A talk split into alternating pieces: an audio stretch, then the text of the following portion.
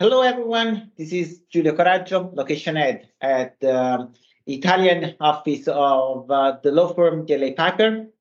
Uh, I'm here with uh, Luca Isnardi. Luca Isnardi is Global Data Protection Officer at the business unit dedicated to consumers healthcare at Sanofi. Sanofi is one of the largest pharmaceutical companies in the world. Luca, thank you very much for accepting my invite. It's really a pleasure having you here. Thank you for having me here, Giulio. It's uh, my pleasure, definitely. Luca, we have been working uh, during your previous experiences together. Uh, the first question that I normally address to our guests is to give um, a bit of um, a context of their career. And then uh, uh, the last question is going to be uh, what you would recommend to the new DPOs and to the young guys that want to get into this career. But just uh, give us um, a snapshot of um, what you've been done so far and how you reached this uh, role. Sure. Well, I, I, think I should start saying that uh, over the years there have been several changes of directions that led me now to work in the field of uh, data protection. I could not imagine uh, before, because after graduating in physics, uh, physics, I began my career at, uh, at Team, which at the time was one of the leading IT service providers in Italy. And I worked on quality systems and IT processes for customers mostly in the automotive industry. I'm from Turin, so Fiat. Becoming familiar uh, at the time with complex uh, multinational organization. And uh, this experience then became useful when in 2002, the United States passed the Sarbanes-Oxley Act, uh, so I worked with, uh, again, automotive customers and also telecommunication with Vodafone, Vodafone, Global to improve their IT processes and implement internal controls to achieve and maintain their SOC certification.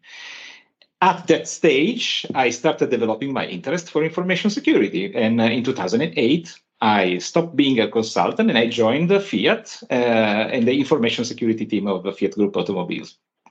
And there it's the moment in which I have my first little experience in privacy, although it was out of scope, my scope of responsibility. And then, uh, what else? After a couple of years, I became head of information security at CNH. So that was a big leap. Uh, uh, so, a global leader in the agriculture and construction equipment, still Fiat Group, uh, if we if we want to uh, give a let me say a location of that. So that experience was really really formative, of course, because it allowed me to expand my understanding of business processes and to develop my managerial soft skills. Then, when CNH, Iveco, and Fiat Powertrain 2013 merged into CNH Industrial, I became head of ICT security, risk, and compliance. And that's when personal data protection became one of my priorities. Also, because at the time the company didn't have uh, a dedicated uh, privacy function, so the responsibility was somehow distributed between IT security and legal department. Hmm?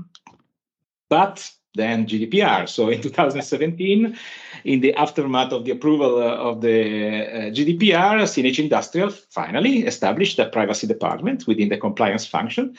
And I was lucky enough to be appointed as the global privacy officer. So I served as head of privacy at CNH Industrial for an incredible six years until April uh, 2023, uh, when I joined Sanofi, which, as you said, is one of the top global pharmaceutical companies, uh, with the role of global privacy unit for a business unit, uh, which is the consumer healthcare BU.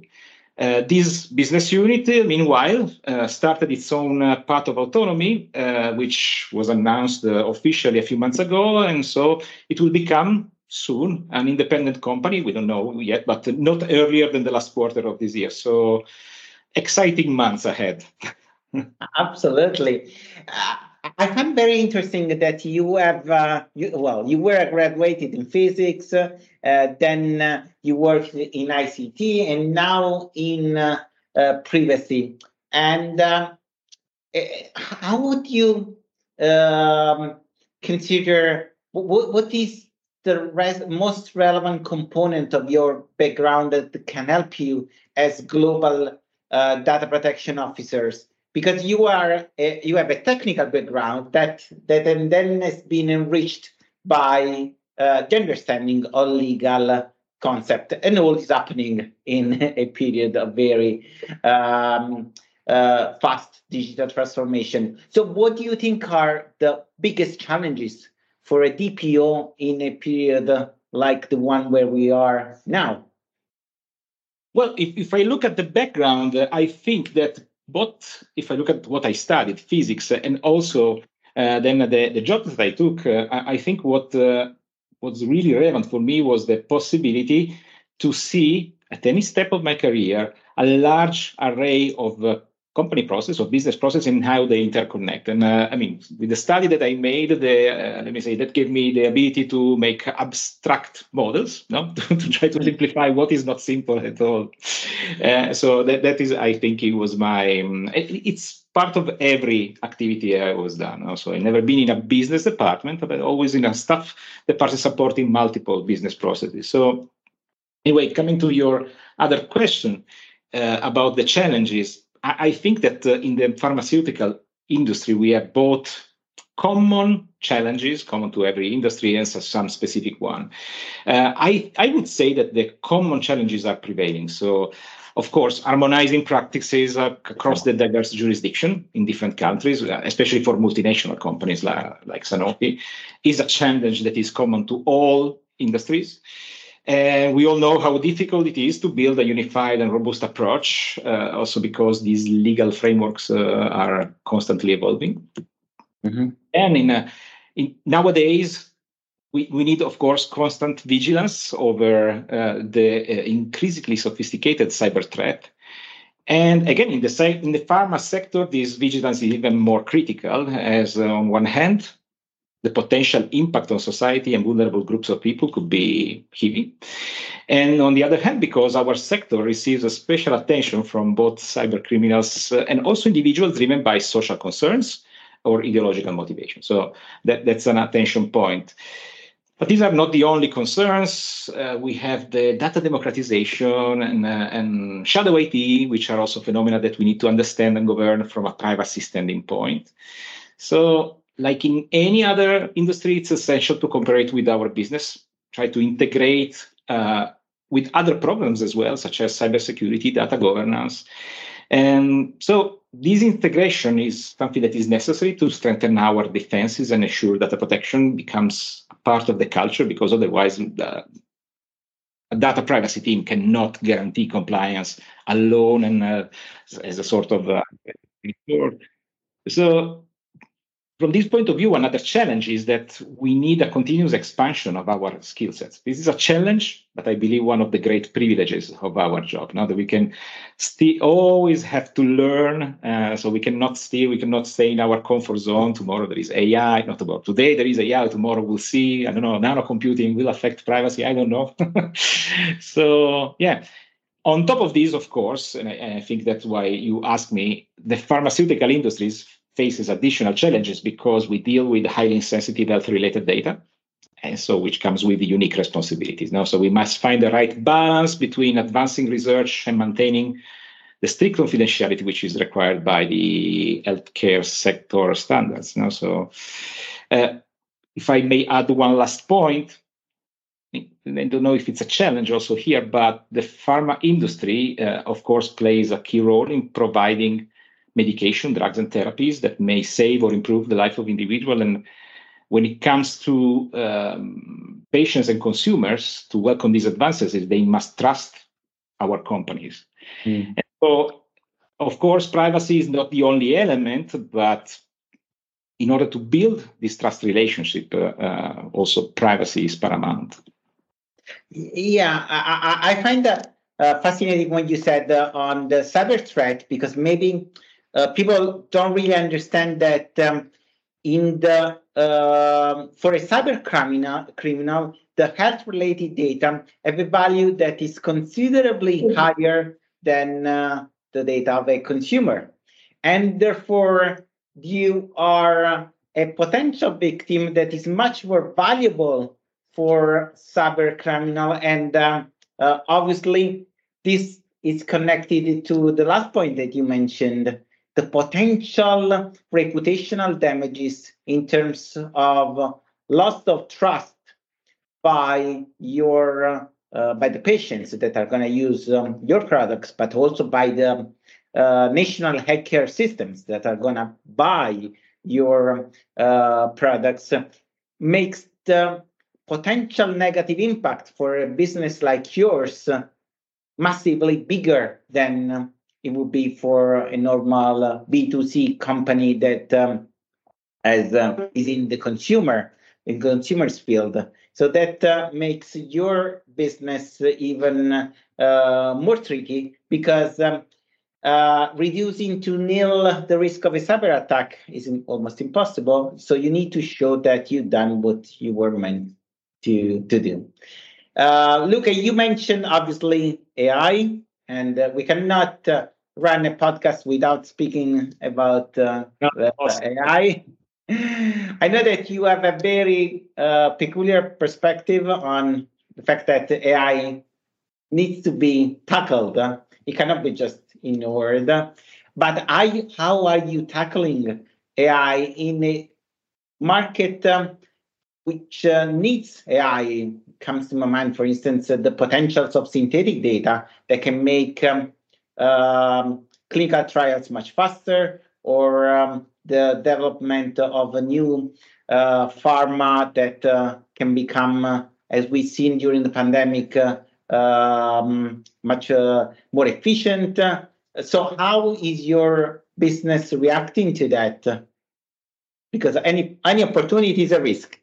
of course, yeah, exactly. So, but well, and, and as, as you say, the opportunity risk it's a matter of balance, no? and navigating the balance between the use of AI to advance research and healthcare personalized healthcare, uh, if possible. And ensuring data protection compliance is not easy, of course.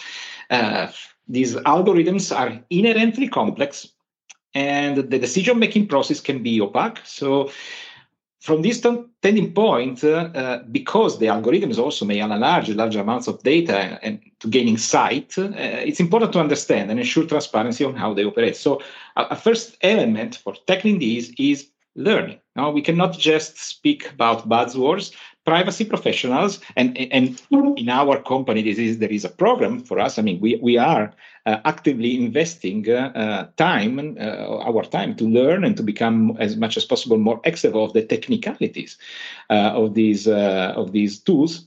Th- that's that's inevitable. Um, you can you cannot really understand and handle risks if you don't understand how these things work. And, and we all know that it's complicated. So depending on the different background, that may be more or less challenging. It's it's in any case challenging for uh, for people doing our job. So uh, patiently working with colleagues. That's uh, that's an important thing to do. But we need to learn, no, understand how things uh, uh, how these things work. Then furthermore, the evolving nature of AI technology is uh, frequently outpacing existing regulatory frameworks. No, not that it's not just a matter of the technology evolving, so we always have to learn about the technology, but also we have to learn about uh, frameworks and also consider that the, the technology may overcome them. So it's an ongoing challenge to keep up with these developments and implement robust data protection measure to meet the expectation of regulation in a way that the dynamic nature of uh, AI allows, uh, sorry, to deal with this dynamic nature of AI, you know, because uh, we must be flexible. The approach must be flexible to ensure that the practices not only meet the current standards, but also are adaptable to future possible changes.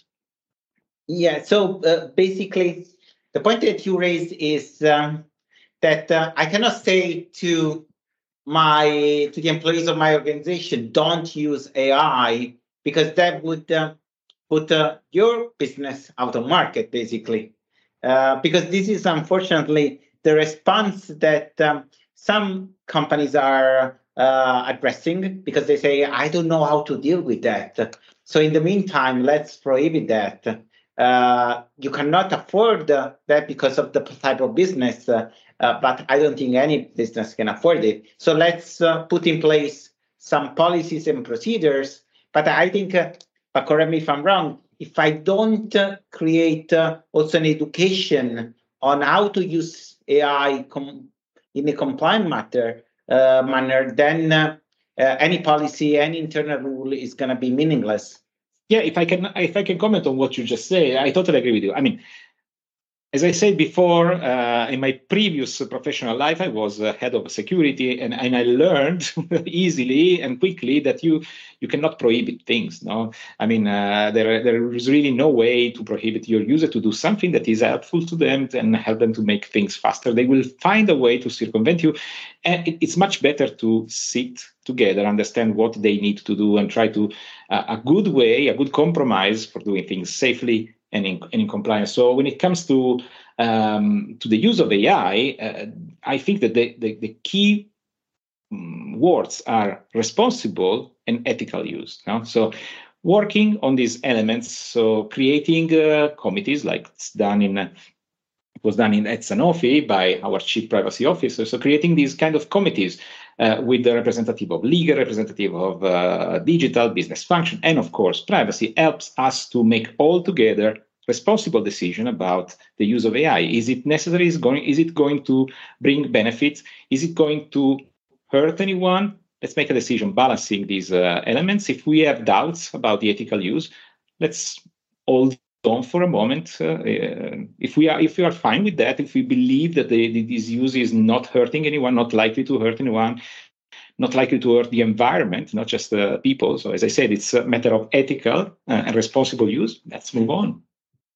Absolutely, and all this is happening in a post-pandemic period. I, I, I, I do believe that um, uh, we all of us heard during the pandemic uh, uh, comments uh, from politicians saying uh, privacy doesn't exist because they were kind of emphasizing that um, the health of all the population had to become more relevant than privacy compliance. Now we're fortunately no longer in a situation of emergency, but um, how do you ensure that uh, the advancements in uh, uh, technology that turn into advancements in uh, potential pharma- uh, pharmaceuticals for um, that uh, cure people, all this is done properly, protecting the privacy rights of individuals without just saying, look, the goal justifies uh, anything I do. Well, as, I said, if the, if that is the point, and also uh, uh, how we guarantee it's, uh, of course, in in a, in a moment in which every every element of the society is still on a learning curve about how to use these uh, these tools. The the the, in my opinion, the only way to do that is uh, um, let me say, work in a collaborative way with people with different uh, skill sets and with different minds, but still having this kind of uh, uh, north star in responsibility in uh, in using uh, these data-driven technologies and ethical choices. Of course, there is, I, of course, there is an impact for us, you know, also also on the role that we play on that. Clearly. Yeah, we are uh, we have to do a lot of advocacy, I believe, during this uh, period of time. Yeah. Uh, last question, Luca. You had uh, a, a, brilliant career. I'm sure your future career will be even uh, better. What would you recommend to the young guys that uh, are fascinating, fascinated by privacy compliance? They want to start this career well, you've done a, a long journey to, to reach where you are now. But can you give uh, some tips to uh, people that just finish uh, finish the university or they are in their twenties uh, and want to uh, reach a, a goal, a role like yours? Oh well, uh, I'm not going probably to share any any any secret or anything uh, very original, but as we said just before, keep learning. So stay abreast of the evolving data protection regulation, but not only that, the technological advancement and the industry best practice now. So Then, uh, but this is this is part of my. This is something that uh, worked for me. Uh, so yeah. my suggestion is cultivate a holistic and multidisciplinary approach. So try to understand, you know, the intricacies of the, in this case, pharmaceutical industry, from research and development to healthcare delivery, uh, because this perspective will enable you to integrate data protection into the diverse processes and promote a culture of compliance and responsibility, which is the only way that will ensure to your organization uh, a solid level of compliance. It's not something that you can guarantee alone with your team, uh, regardless of how big the team is. Then communicate openly and clearly. That this is uh, also very, very important. So learn to do that. Uh, because effectively communicating the principle of data protection to diverse stakeholders is crucial uh, be objective, clear, objective, honest, clear and direct when you evaluate and explain risks. So do not cry uh, wolf, uh, do not exaggerate, but do not also underestimate. This is important. Speak the business language, not the privacy language. Uh, do not speak legalese. And act as a as a business partner. You know? So data protection is a collaborative effort. We say that I don't know countless number of time in these 20 minutes so build strong relationship with your business unit, with IT, with legal to ensure that you all go in the same direction and that you have a unique approach no, to, to, to the to the to the to the business the challenges no, which also embeds privacy, but privacy is not the objective, it's one of the many things that we have to uh, address. And, and if I allow me one more, but yeah. I probably the more important, stay ethical. So recognize the ethical dimension of data protection? So don't forget. So uh, have clear what are your uh, your values. Remain committed to your principles, and always be clear about the boundaries between what is an acceptable and unacceptable risk.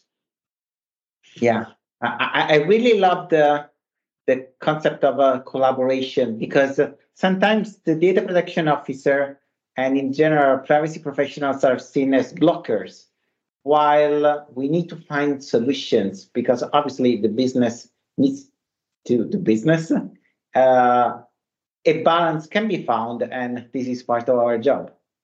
Now, if you if you act as a, someone blocking the activities, you will just cut yourself out of the conversation. So, and cannot... they, they, will try to bypass you, which is even uh, more dangerous for the business. Not right; they will succeed in bypassing you. Luca, this chat has been fascinating. Uh, I'm sure there will be other opportunities to discuss. I thank you for your time and uh, I wish you all the best.